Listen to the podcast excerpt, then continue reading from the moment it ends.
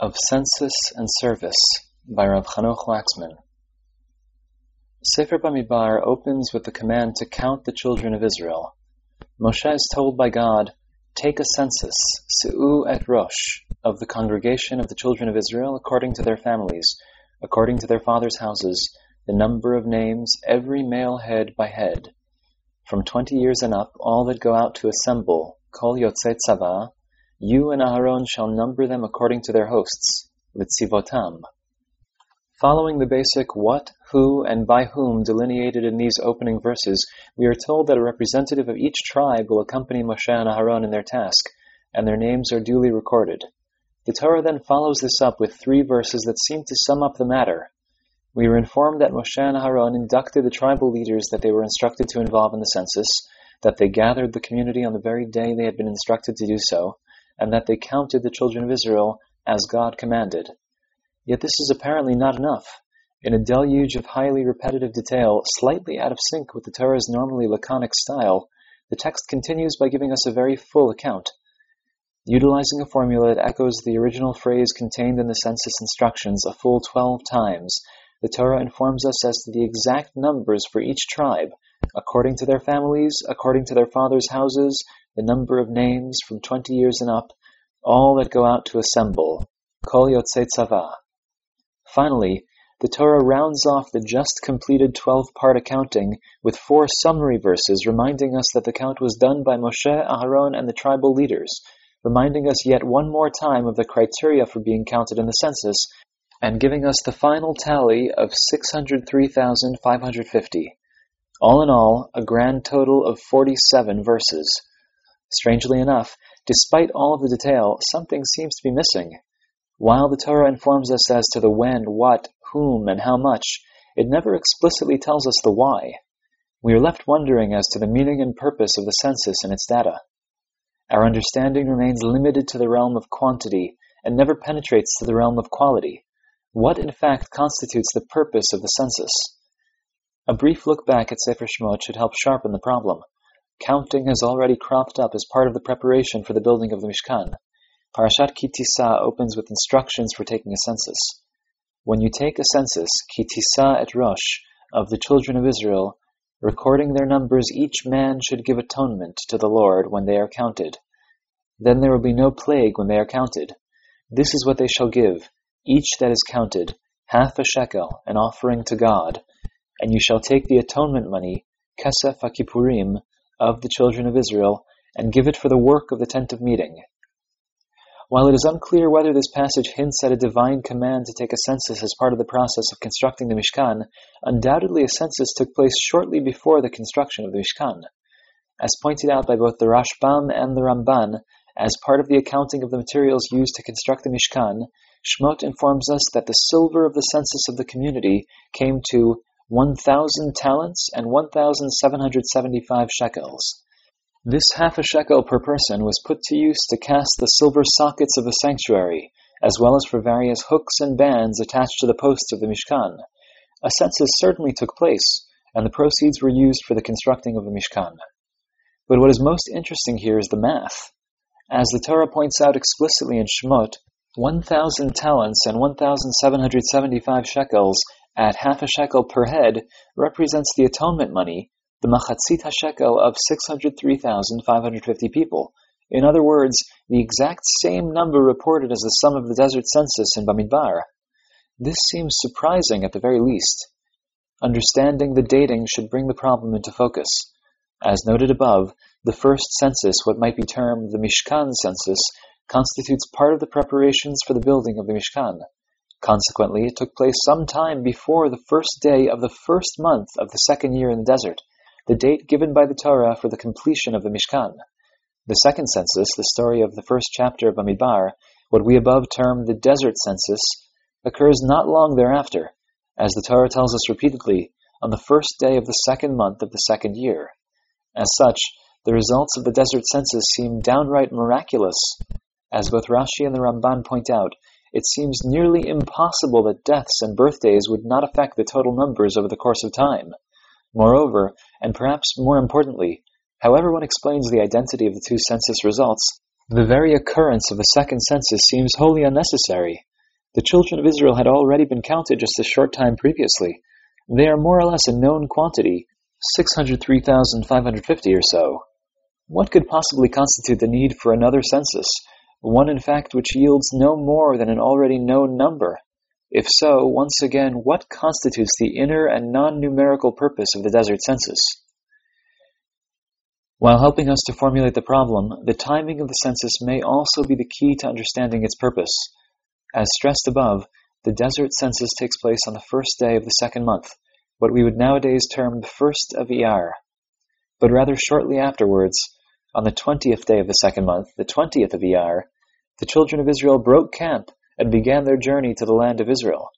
As Bamidbar reports, and it was on the twentieth day of the second month in the second year the cloud rose from the Mishkan, and the children of Israel began their journey from the wilderness of Sinai. But of course, this journey was meant to be far shorter than forty years.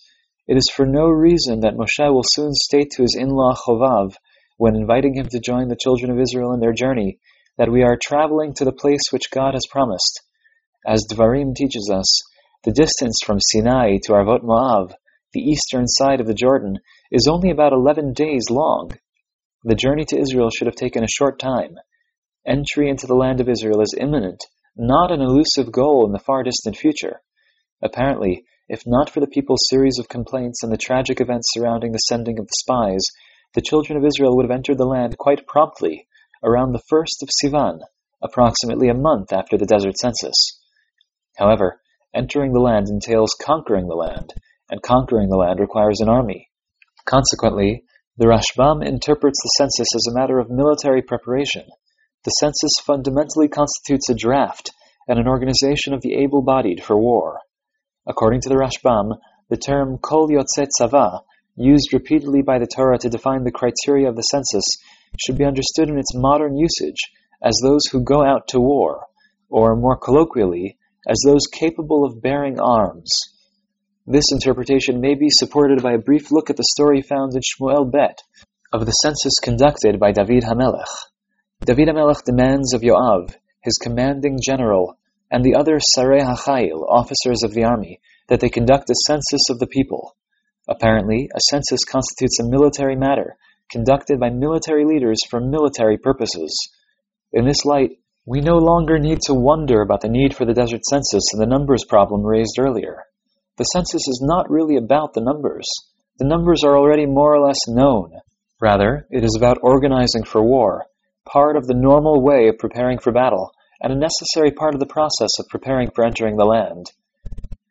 While the Rashbam's interpretation may appear attractive at first glance, on further analysis it faces both conceptual and linguistic challenges. Let us take a look at the other time and place in Sefer Bamidbar that a census took place.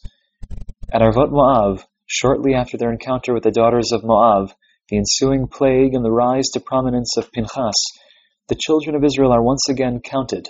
In a striking echo of the opening of the Sefer, God commands Moshe to take a census of the congregation of the children of Israel from twenty years and up, according to their fathers' houses, all that go out to assemble in Israel. The fourfold linguistic and thematic parallel of the command to take a census the criteria of twenty years and above, the numbering in according with their fathers' houses, and the term and concept of Kol Yotzei Tzava creates an obvious connection between the desert census found in the first chapter and what might be termed the Arvot Moav census found in chapter 6. Moreover, the Torah makes this connection explicit in citing Moshe and Elazar's passing on of the census instructions. The census of Arvot Moav is to be carried out as commanded to Moshe and the children of Israel upon their exit from Egypt. Yet here there exists no ambiguity as to the purpose of the census. The story of the census closes with the command to divide the land amongst those just counted. Those families greater in number will receive a larger portion, and those whose numbers are fewer shall receive a smaller portion. The tribe of Levi, which is not destined to receive a portion in the land of Israel, is counted separately and the rationale of their not receiving an inheritance of the land is duly noted. But here we come to the nub of the matter. As of the fortieth year, the children of Israel stand on the cusp of entering the land. If, as the Rashbam maintains, entering the land entails conquering the land, and conquering the land requires a military census, the Arvot Moab census seems to be the perfect time for a military count. no more delays will ensue, and come what may, the children of Israel will soon cross the Jordan into the land of Israel. Yet no military census takes place. Apparently, the process of entering and conquering the land does not demand a military census. If so, it seems strange to interpret the desert census as a purely military matter. A broader glance at the latter part of Sefer Bamidbar should strengthen this point.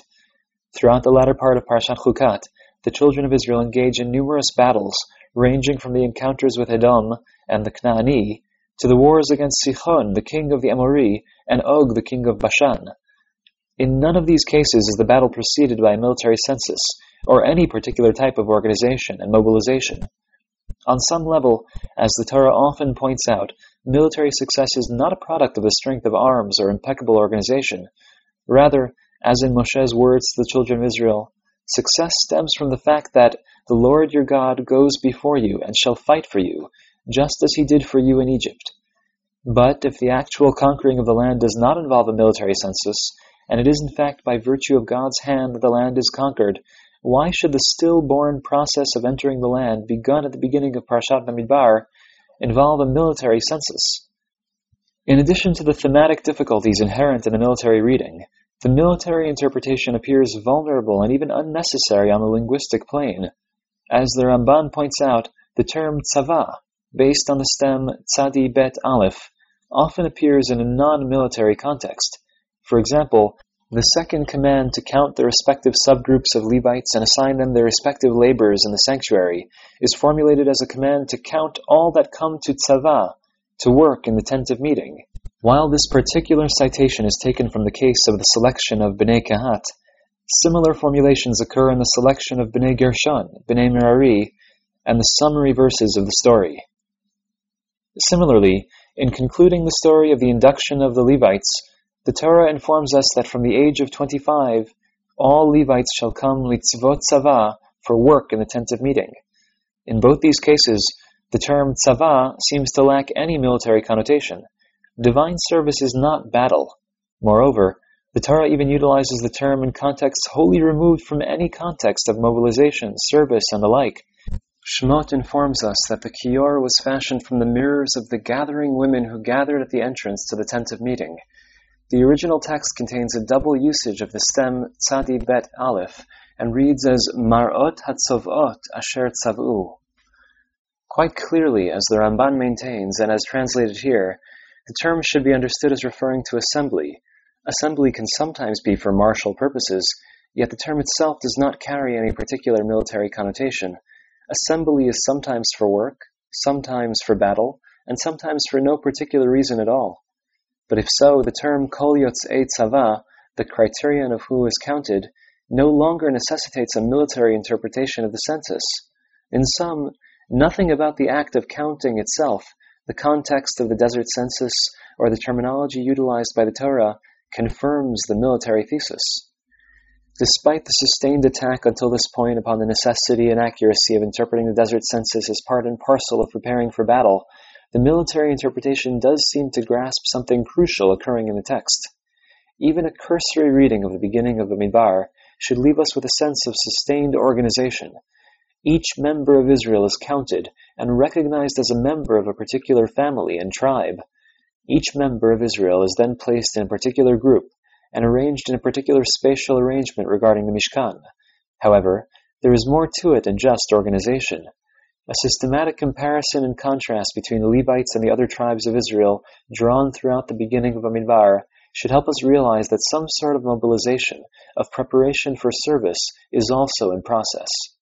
While chapters 1 and 2 deal respectively with the Israelite census and the organization of the Israelite camp, chapter 3 contains an account of the Levites' numbers and camping arrangements.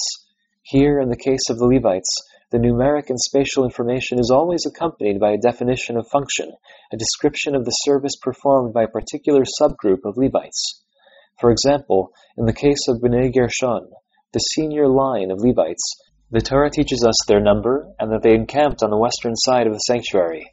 However, immediately following this information, we are taught part of the duties of these Levites the tabernacle, the tent, its covering, the screen for the entrance to the tent of meeting, all the service connected with these.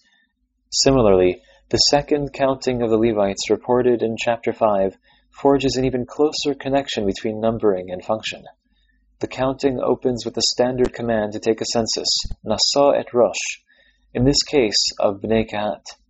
As briefly mentioned above, in standard fashion, the Torah then delineates the criterion of the counting, who is to be counted, all that come to assemble for work in the tent of meeting. But immediately afterwards, the Torah treats us to a lengthy discourse upon the details of the labor of Bnei Kehat, the rules and means for transporting the holy vessels of the sanctuary. The point should be clear. In the case of the Levites, the second and third numberings recounted in Parashat Bamidbar, counting comes hand in hand with both placement and function. Counting constitutes induction, a mobilization for divine service. In parallel, so too the first numbering in Parashat Bamidbar the desert census comes hand in hand with placement. But if so, by virtue of parallel, the counting and placement of the Israelites should serve a functional purpose. It should comprise some sort of preparation for divine service. This point can also be grasped through a particular linguistic connection and through the method of contrast. In closing out the account of the desert census, the Torah notes that the Levites were not numbered along with the Israelites. Immediately following this verse, the Torah reports God's command to Moshe not to include the Levites in the general census, and along the way reveals the rationale for the separate numbering of the Levites. But do not number the tribe of Levi, nor take a census of them, along with the children of Israel. But you shall appoint the Levites over the tabernacle and over all its vessels. They shall bear the tabernacle and all its vessels, and they shall minister to it. To phrase this logically, the Levites are not included in the Israelite census because they play a different social role. They perform a different function, that of guardians and bearers of the Mishkan. As such, at the very least, the Levites should be treated as an elite group. But this is not all. Along the way to making this point, the Torah plays a subtle word game, utilizing the stem pe kuf dalid to connote both numbering as in tifkod and appointment, function, or service as in hafked. In doing so, the Torah integrates these two concepts and once again emphasizes that counting constitutes an act of induction into a particular functional role in divine service. More surprisingly, the Torah creates another meaning pair, utilizing the stem nun sin aleph to connote both counting, as in tisa, and lifting, elevating, carrying, or bearing, as in yis'u. But once again, this is more than just a word game. On the conceptual plane, the Levites will be numbered in order to bear a burden. They are counted, or perhaps in a deeper sense, elevated, in order to fulfill a particular function, a particular divine service. Alternatively, perhaps the reverse is correct. Perhaps the very act of carrying the Mishkan, of bearing the burden of their duty, is what elevates the Levites, what makes them count. Either way, in light of these meaning matrices, we understand why the Levites are not counted amongst Israelites, but we do not understand why the Israelites are counted at all. While the Torah refers frequently to the Pekudim, the numbering or induction into function of the Israelites, we do not know what constitutes their unique function and service. While the Torah commands the counting, Se'u et Rosh, of the Israelites, we remain unaware of what burden they carry, what task they bear, and for what purpose they are elevated. Tracking the structure of the first two chapters of Bamidbar should provide us with a key for resolving the puzzle. We can break this up into five sections. The first section, command to Moshe and precise instructions, mention of as God commanded. Section 2, the sums for each tribe, no mention of as God commanded. Section 3, exclusion of Levites, discussion of camping arrangements, the phrase as God commanded. Section 4 Arrangement of Standards, Travel Arrangements, Numbers, and Imagery of Chapter 1. And Section 5 Final Summation, Final Tally, Camping and Travel Arrangements, and a double usage of As God Commanded. As we just mapped out, the book begins with the command to count the children of Israel, the precise instructions to Moshe, and the conclusion, given prospectively, that Moshe carried out his task exactly as God commanded. This is followed by the actual tally of each tribe and the summary verses described earlier, including the total tally and the fact that the Levites were not included in the general census. Interestingly enough, this section, the apparent summary of the unit, does not conclude with the statement that Moshe did as God commanded. At this point, in what might be termed Section 3, we are informed of the rationale as to why the Levites are numbered separately, their duty as porters and guards of the Mishkan, their camping arrangements, and the camping arrangements of the general population of Israel.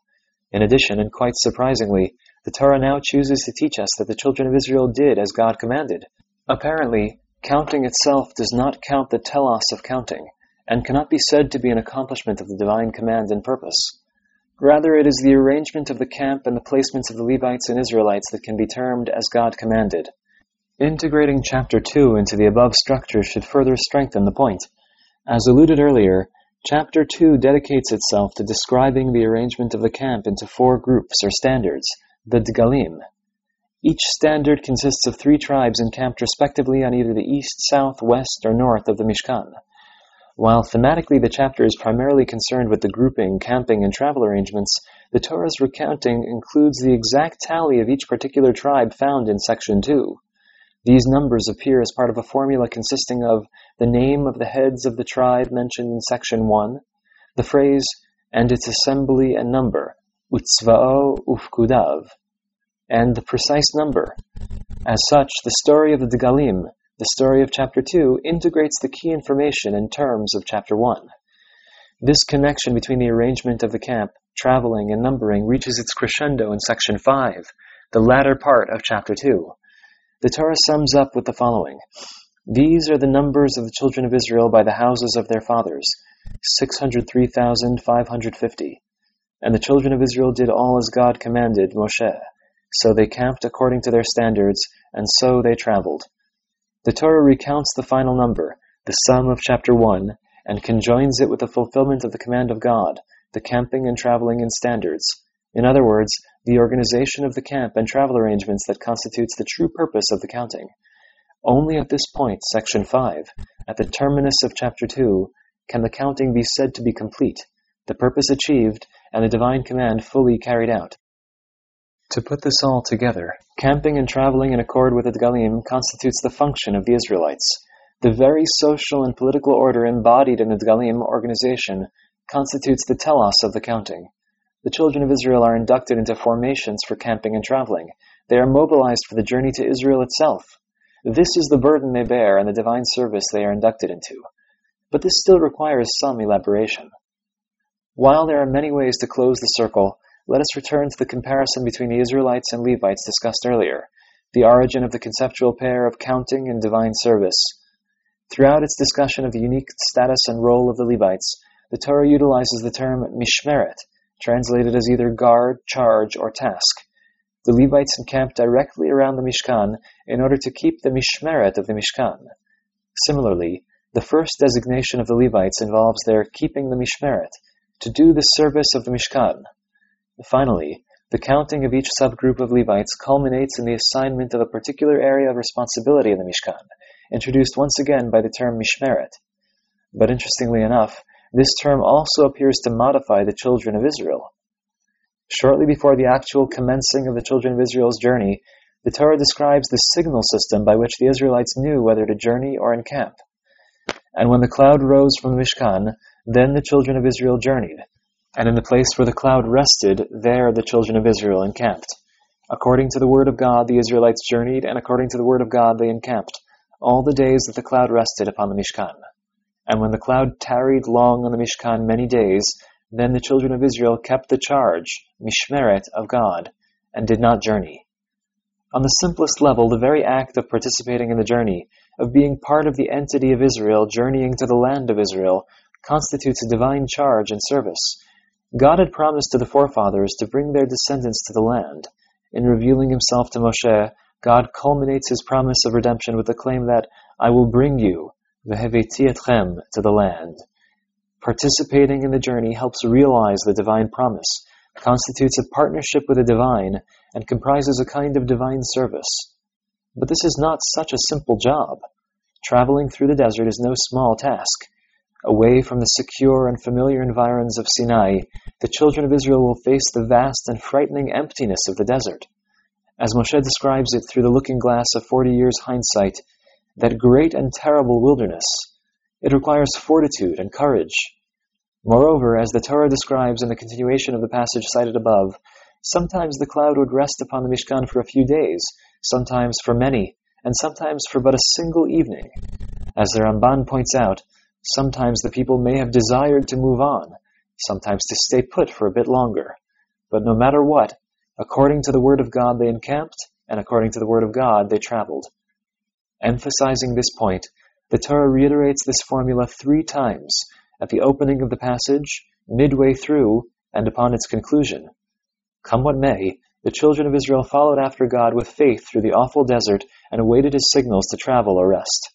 As the passage concludes, the charge of God they kept, according to the word of God given to Moshe. While the Levites may serve in the Mishkan, the house of God, and bear the burden of their duty, the Israelites serve in a different sense. They comprise the community of Israel, destined to fulfill the divine promise. They faithfully follow God's commands and signals, journeying to their destiny in the land of Israel, a truly noble divine service. It is for this service that they are numbered and mobilized at the beginning of Bamidbar. Finally, before closing, we should note that interpreting the counting as a mobilization for travel to the land of Israel provides an interesting perspective on the structure of Sefer Bamidbar. Interpreting the counting as part of imminent entrance to the land of Israel, as preparation for conquest, or even the post-conquest division of the land, emphasizes the theme of tragedy.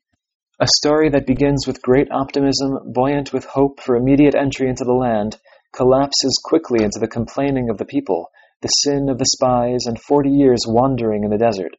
Sefer Bamidbar, known in rabbinic literature as Sefer Pikudim, the Book of Numbers, foreshadows its tragic fate from its very start. Its very name carries hints at its lost destiny, and the failure of the generation of the desert.